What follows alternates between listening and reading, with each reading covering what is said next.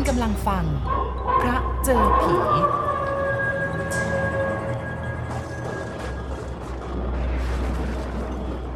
ไอเวทาซูมันเล่าให้เราฟัง มันบอกว่าจากชายป่ามันก็พากันเดินบุกบั่นเข้าไป ไม่รู้ว่าลึกแค่ไหน จนคิดว่าปลอดภัยแล้วก็เลยต่างคนต่างนั่งลง มันบอกว่าตอนนั้นเหนื่อยใจแทบขาดทั้งสองคน บุญเตียงพูดกับปิติแค่นั้น โดยตาก็มองที่บ้านร้างอยู่ครู่หนึ่งแล้วก็เล่าต่อไป ทั้งคู่หลับไปด้วยความเหนื่อยและก็เพลีย จนสว่างอยู่กลางป่า ตื่นขึ้นก็ได้ปรึกษาแล้วก็ตกลงกัน ว่าหากในายซูอูดนางไอยา พ่อกับแม่หรือว่าใครตามมาเจอ ทั้งสองจะต้องฆ่าตัวตายด้วยกัน และบุญของมัน ซึ่งถูกตามล่าอย่างที่คิด แต่พวกนั้นหาไม่พบ สิ่งศักดิ์สิทธิ์ในป่าคงจะเห็นใจความรักของเขา ก็เลยช่วยบังตาพวกนั้นไม่ให้มันเห็น แม้ว่าซูอูดซึ่งเป็นพ่อของบรรจุนเกณฑ์คนดาหน้าค้นหาเข้ามาจนใกล้ นายบุญเตียงบอกเบทาซูเล่าให้ฟังในคราวนั้น แล้วยังไงอีก ปิติซัก เมื่อชายร่างผอมเกรงหยุดทวนความจำบุญเตียงก็เล่าต่อไปว่า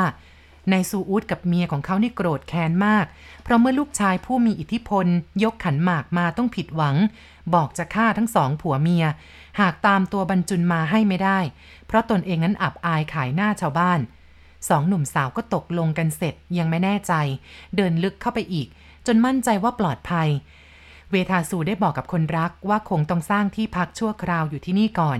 ต่อวันหน้าค่อยคิดหาทางขยับขยาย ถามบรรจุนว่ากลัวหรือไม่ หญิงสาวสายหน้าแล้วก็ยิ้มตอบไม่เลย ถ้ามีพี่ทาซูอยู่ด้วยแล้วก็ฉันไม่กลัวอะไรทั้งนั้น จากนั้นไอ้หนุ่มที่สู้ชีวิตก็เดินตัดไม้ไผ่ซึ่งมีมากมาย เอามาสร้างเป็นกระต๊อบอย่างง่ายๆไปพลางๆ แต่ละวันก็ต้องขุดเผือกขุดมัน ตามริมทางข้างน้ำมาประทังชีวิต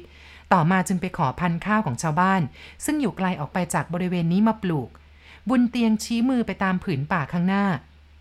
ทำไมไม่ไปขออาหารพระที่วัดนั้นล่ะ ปิติละสายตาจากบ้านร้างมาถาม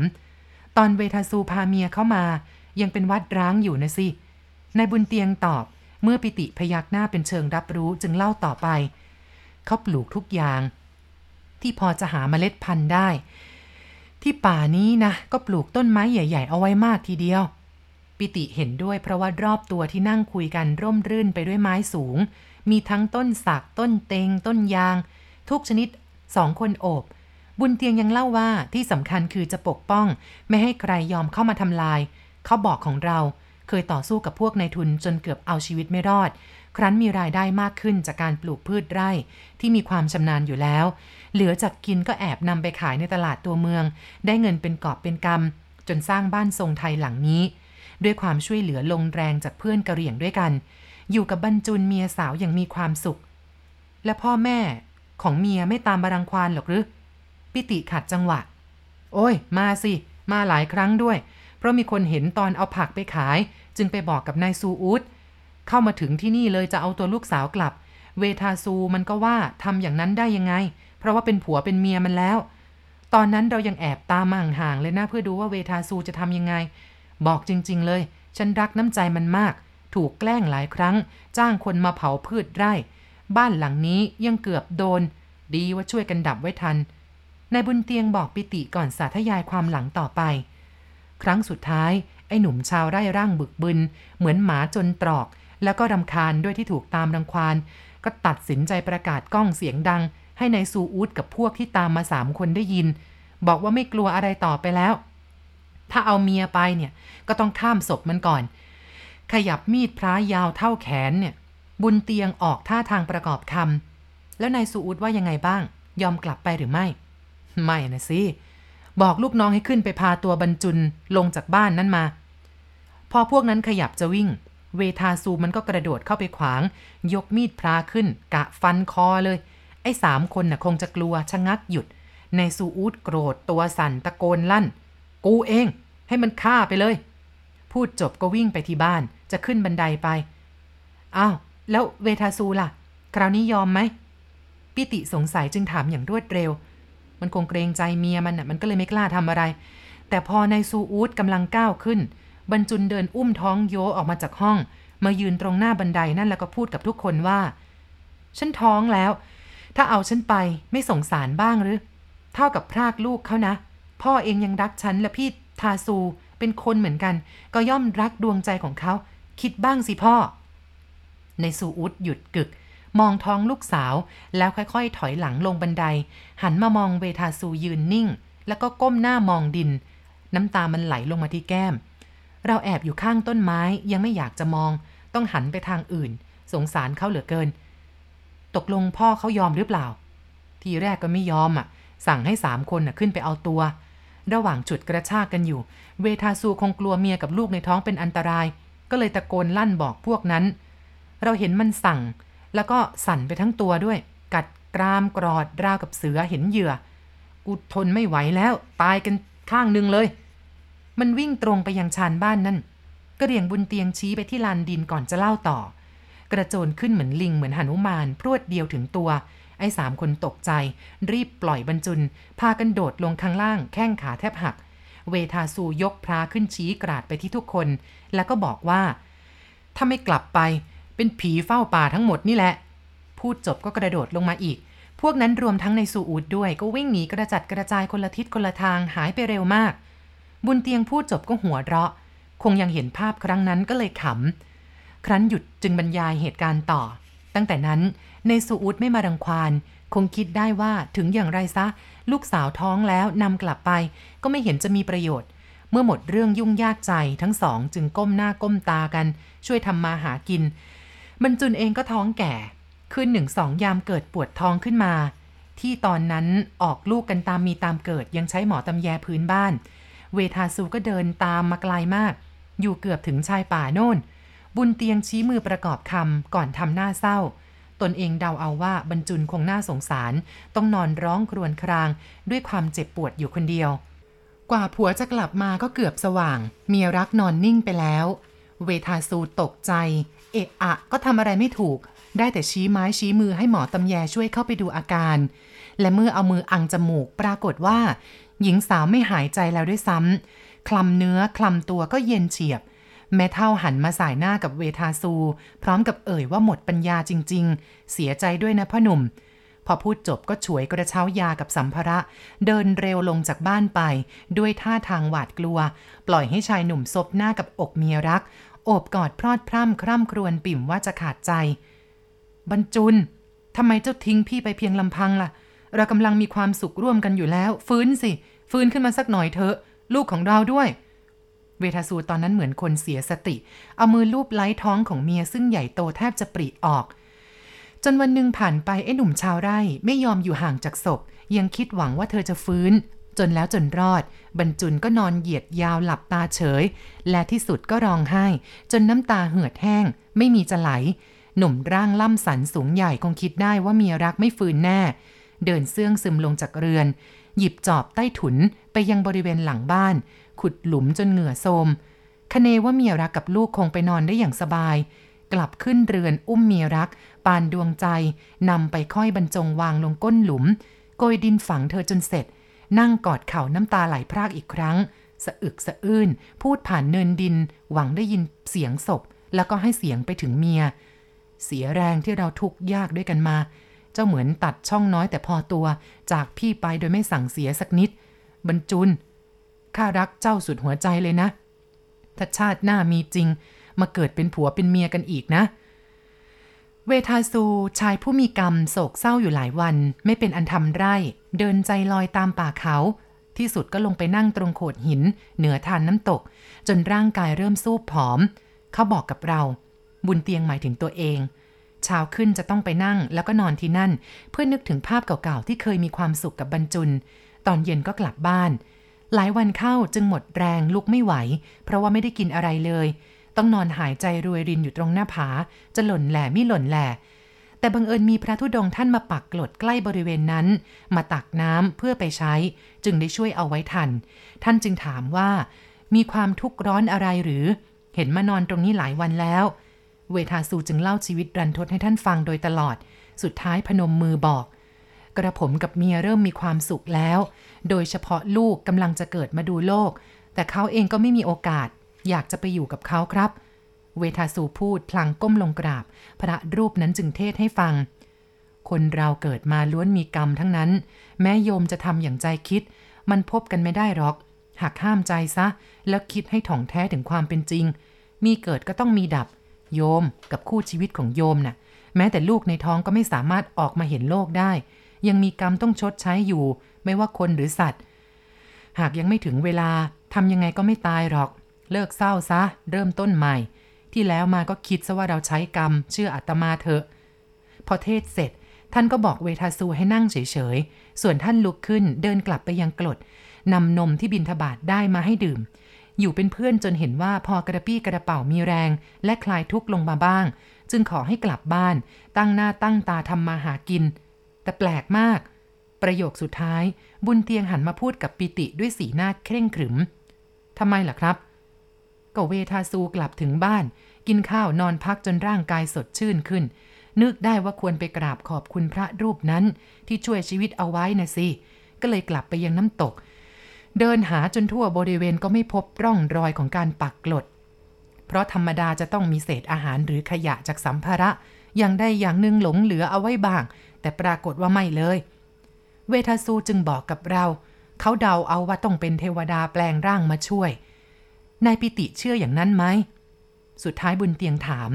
ปิติหัวเราะในลำคอก่อนพยักหน้าแล้วก็บอกว่า นั่นสินะ อาจจะเป็นไปได้นะครับ สิ่งมองไม่เห็นผมไม่กล้าฟันธงดอก เอาเป็นว่าเชื่อไว้ก่อนก็แล้วกัน เล่าต่อเถอะครับ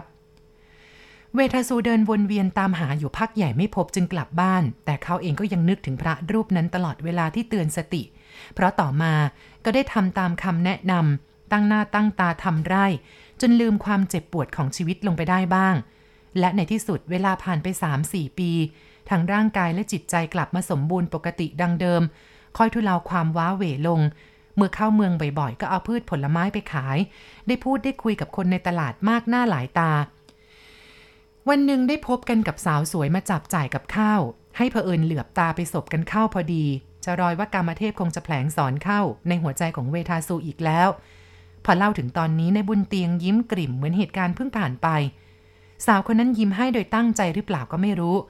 หนุ่มพ่อไม้มองซ้ายมองขวาไม่เห็นใคร จึงแน่ใจเป็นแน่นอนเลยว่า ต้องยิ้มให้ตัวเอง ก็เลยยิ้มตอบ เธอยังหันมามองด้วยสายตาให้ความเป็นมิตร ในขณะเดินออกจากตลาดไป เวทาซูไม่ได้คิดอะไรในวันแรก จนครั้งที่สองครั้งที่สามเธอเองก็มีอาการเช่นนั้นมิหนำซ้ำ ยังเหมือนกับว่าสนิทชิดเชื้อกันมาก่อน จึงอดทนต่อไปไม่ไหว ต้องถามแม่ค้าเจ้าประจำที่ตัวเองนำสินค้ามาส่งว่า รู้จักเธอคนนี้ไหม ไหนล่ะนางส้มจีนร่างอ้วนท้วนถาม พลางสายตามอง ที่กำลังซื้อปลาอยู่นั่นไง อ๋อ อยู่ไม่ไกลตลาดรอก ตรงตึกแถวนั่นแหละทำงานเป็นเสมียนอำเภอมาซื้อกับข้าวเกือบทุกวันเลย เขายิ้มให้ฉันหลายครั้งแล้วนะ เออถามอีกหน่อยสิป้า อมีแฟนหรือยัง โอ้ย ไม่แน่ใจเว้ย เป็นคนจังหวัดอื่น แต่เห็นมาคนเดียวทุกครั้งนะ ชอบละสิ เมทาซูไม่ตอบแค่ยิ้มกลิ่ม ซึ่งก็เป็นความหมายให้แม่ค้าคิดไปเอง พอกลับถึงบ้าน ใบหน้าสดใสของสาวเจ้าลอยเข้ามาในจิตสำนึกตลอด ไม่ว่าจะทำอะไร และรายที่สุดในขณะนอน รอยยิ้มเธอปรากฏอยู่บนความว่างเปล่าตรงหน้าพลิกตัวตะแคงก็แล้ว ยังตามมาทำให้เวทาซูคิดไปต่างๆ นานา ธอชอบตนหรือเปล่า ไม่ใช่หรอกนะเราน่าจะคิดไปเอง เป็นถึงเสมียนอำเภอจะมารักชาวไร่อย่างเราเหรอ เอ แต่เขาก็ไม่รู้นี่นาว่าเราทำงานอะไร ในขณะคิดไปสารพัดก็มีเสียงประหลาดแว่วเข้ามาในหู ผู้หญิงร้องไห้ เวทาซูหยุดความคิดต่างๆ ในขณะที่เสียงนั้นเข้ามาแทนที่ก็พงกหัวขึ้นฟังว่ามาจากที่ใด มันชัดขึ้นอีก ฉันรักเขามาก ไม่ยอมเด็ดขาด หากใครจะมาแย่ง เสียงใครวะ ชายหนุ่มคิดแล้วก็ตั้งใจฟังเพื่อให้ชัด เสียงร้องไห้ยังคงดังกระซิกกระซิก จึงเดาเอาว่าคงดังมาจากทางหลังบ้านส่งตัวลุกแล้วก็คลานช้าๆไปยังหน้าต่างที่เปิดออก ค่อยๆเลื่อนตัวขึ้น โผล่เพียงแค่หน้าผาก สายตาเขาไปในความมืดเพื่อหาต้นเสียง ก็ต้องหลบวูบลงใจเต้นแรงราวกลองรัวภาพที่เห็นเบื้องหน้า คือผู้หญิงผมยาวนั่งอยู่กับชายชรา มาจากไหนกัน เวทาซูเอาหลังพิงฝาพึมพำคนเดียว เสียงดังอีกแล้ว แต่คราวนี้เป็นเสียงชายแก่ ปล่อยเขาไปเถอะ เองมันบุญน้อย อย่าให้เป็นบาปเลยเชื่อพ่อนะ ไม่ ฉันบอกแล้วไงว่าฉันยังรักเขา เสียงหญิงสาวตอบ ชายหนุ่มที่เมียตายไปแล้วหลายปีคิดไม่ถูกว่าจะทำอย่างไรต่อ จึงค่อยๆเลื่อนตัวขึ้นไปที่หน้าต่างอีกครั้ง อยากจะดูให้แน่ชัดว่าเป็นคนหรือว่าเป็นผี ต้องผิดหวังก็เหลือแต่ความมืดกับความว่างเปล่าเท่านั้น อืม เราน่าจะตาฝาดคิดมากไปเอง หย่อนตัวลงนั่งนึก พลันเสียงหมาจากป่าก็หอนรับกันโหยหวนเป็นทอดยาวนาน จนรู้สึกทั้งตัวขนลุกสู้ คืนนั้นหลับได้ไม่เต็มตื่นจนสว่าง พอลุกขึ้นก็ยังคงงงกับเหตุการณ์ที่เกิดขึ้นเมื่อคืน เอ๊มันจริงหรือเปล่า หรือว่าสิ่งลวงตา แต่ได้ยินถนัดชัดเจนนะ ลงจากเรือนมองไปด้านหลังตรงหลุมศพเมีย เป็นไปไม่ได้นะที่เธอจะออกมาปรากฏตัว นี่มันนานเกือบห้าปีแล้วนี่ หากว่าวิญญาณเป็นเรื่องจริง ป่านนี้ไม่ไปเกิดแล้วหรอเวทสูคิดสารพัดสารเพแต่ก็อดนึกไม่ได้อีก เสียงหญิงสาวกับชายแก่ คงเป็นนายสูอูดผู้พ่อที่เราเห็น แล้วก็ได้ยินช่างเหมาะเจาะกับเหตุการณ์ เพราะกำลังนอนนึกถึงสาวสวยที่ตลาดพอดี พยายามสลัดสิ่งที่หาคำตอบไม่ได้ให้พ้นไปจากความคิด แล้วก็ออกไปไร่ไปเก็บพืชผล เตรียมนำไปขายอีกสองวันข้างหน้า เมื่อนึกถึงตอนนี้ถึงกับยิ้มให้กับตัวเอง แล้วก็รู้สึกสดชื่นขึ้นมาทันที จนลืมเรื่องอื่นหมดสิ้น คิดแต่ว่าจะได้พบกับหญิงสาวคนนั้นอีกหรือไม่ และในที่สุดก็เป็นไปตามที่เวทาสูต้องการ ในขณะนำมะเขือเทศกับหน่อไม้ไปส่งเสร็จ แล้วยังไม่กลับซะทีเดียว นั่งคุยกันกับป้าส้มจีนแม่ค้าประจำ เห็นเธอผู้นั้นเดินมาแต่ไกล ตะกร้าสารคล้องแขน เอื้อมมือสะกิดป้าส้มจีนพร้อมกับพูดว่า ป้า มาแล้วป้า แม่ขาร่างอ้วนทวนละมือจากการเรียงผักหันไปมองตามที่ชายหนุ่มบอก ก็ไม่ได้พูดอะไรได้แต่ยิ้ม เวทาสูจึงถามแกมขอร้องทำอย่างไรถึงจะรู้จักเขาได้ละป้า ไม่รู้สิ ฉันไม่คุ้นกับเขาด้วยนี่ อยากพูดก็ให้กลัวถูกต่อว่า ถ้าเขาไม่คิดอะไรกับเอง แต่เขายิ้มให้ฉันนะป้า เดี๋ยวฉันดูนะ เห็นไหมเดินมาทางนี้ละ เวทาสูท่าทางร้อนรนใจเต้นตึกตักขึ้นมาทันที เหงื่อการแตกพลัก โดยไม่รู้ตัว พยายามหายใจให้ลึกเพื่อผ่อนคลายอาการตื่นเต้น จนเธอเดินเข้ามาลั่งยองๆ หน้าป้าส้มจีน ก็ยิ่งทำให้ใจเต้นแรงมากขึ้น สาวสวยหยิบผักสองสามอย่างขึ้นมาเลือกดู หันไปยิ้มกับชายหนุ่ม ที่ตกพุ่มไม้ ซึ่งรีบยิ้มตอบกระเรียกระราดใจเต้นไม่เป็นสัมเสียงนุ่มนวลถามแม่ค้า ขายยังไงคะป้า ผักเนี่ยป้าส้มจีนบอกราคา หญิงสาวก็เลือกซื้อสองสามอย่าง แม่ค้าร่างทวม เริ่มเรียบเคียงหาเรื่องคุย ก็เอ่ยถาม หนูอยู่ตึกแถวนั่นใช่ไหมป้าเห็นมาซื้อกับข้าวบ่อยนี่จ้ะอยู่คนเดียว ตามธรรมดาจะซื้อกับข้าวถุง วันนี้หยุดหนูก็เลยอยากจะทำกินเอง ขอโทษเถอะนะหนู หนูไม่ใช่คนจังหวัดนี้ใช่ไหมจ๊ะอืมใช่ค่ะป้าหนูเป็นคนอีสานค่ะ อยู่จังหวัดขอนแก่น ผักสดดีจังเลยนะคะ เออป้าก็สังเกตอยู่หลายวันแล้วก็เพิ่งเคยเห็นหน้านี่แหละ ป้าส้มจีนบอกกับเธอข้าราชการสาวนึกในใจเช่นกัน ทำอย่างไรจะได้คุยกับหนุ่มคนนี้ เนื่องจากว่าเธอต้องตาต้องใจเขาตั้งแต่ครั้งแรกที่เจอ วันต่อๆมาเห็นนั่งอยู่ร้านนี้เสมอที่เธอมอง และตอนนี้อยู่ต่อหน้าแล้วแต่ไม่รู้จะเริ่มอย่างไร เพราะว่าฝ่ายชายก็ได้แต่นั่งยิ้มฟังอย่างเดียว จึงคิดต้องเอาแม่ค้านี่แหละเป็นสะพาน พี่คนนี้ลูกชายป้าเหรอจ๊ะ ไม่เห็นช่วยทำอะไรเลยนั่งยิ้มแฉ่งเชียว อุ้ย เข้าใจผิดนะ ไม่ใช่หรอกหนู นี่นะเจ้าของไร่ผักพวกนี้เชียวนาสองสามวันมาส่งป่าครั้งหนึ่ง ทั้งหน่อไม้มะเขือเทศ พริก มะระแมว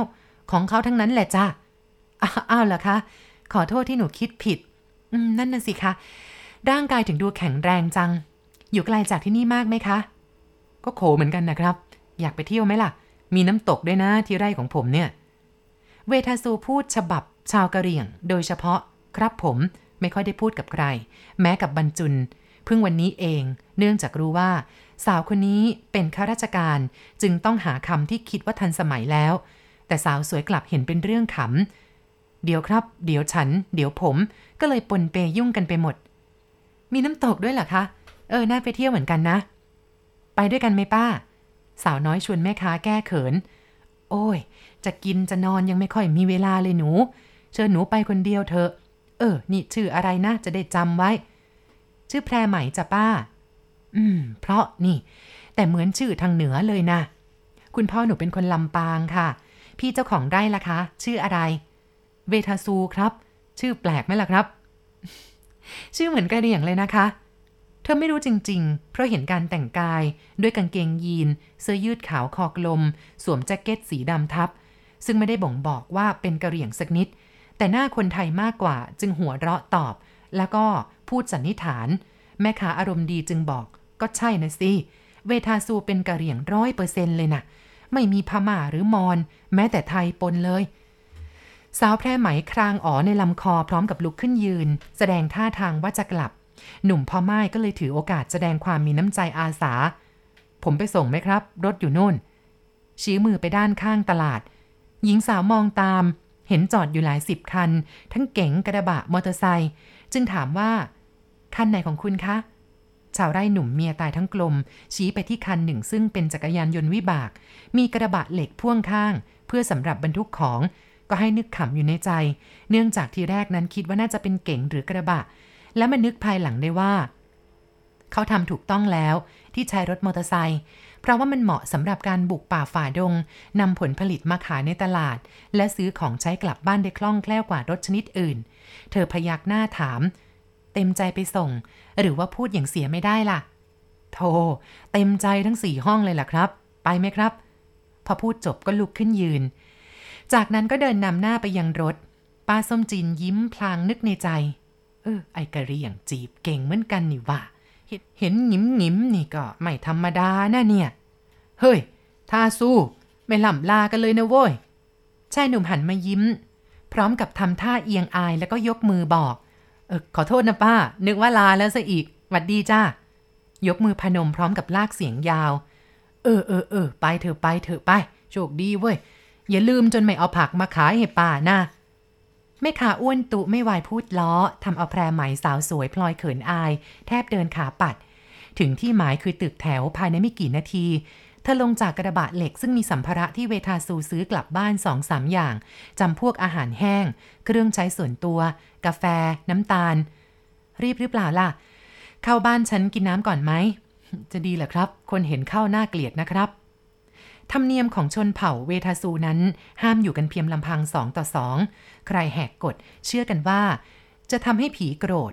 และถ้ามีคนรู้เห็นก็ต้องแต่งงานกันตามประเพณี ครั้นเธอสั่นหน้าว่าอย่ากลัวไปเลย ไม่มีใครอยู่ด้วยหรอก เวทาซูก็ก้าวเข้าไปตามคำเชิญ กินน้ำแล้วก็คุยกันเพียงเล็กน้อย ในฐานะเพิ่งรู้จักกันครั้งแรก จึงขอตัวกลับเข้าป่าด้วยหัวใจพองโต แต่มันก็ได้เกิดเหตุการณ์อันน่าสยองใจขึ้นอีกจนได้ แล้วยังไงล่ะ ปิติละสายตาจากบ้านร้าง มาถามนายบุญเตียงที่เงียบเสียงไปซะดื้อคงคิดถึงเหตุการณ์อย่างหนึ่งอยู่กระเหรี่ยงเท่าสะดุ้งเล็กน้อยก่อนจะเล่าต่อ เขาบอกกับเราว่าพอกลับเข้าเขตบ้านตอนเย็นก็ทำให้รู้สึกว่าบรรยากาศมันวังเวง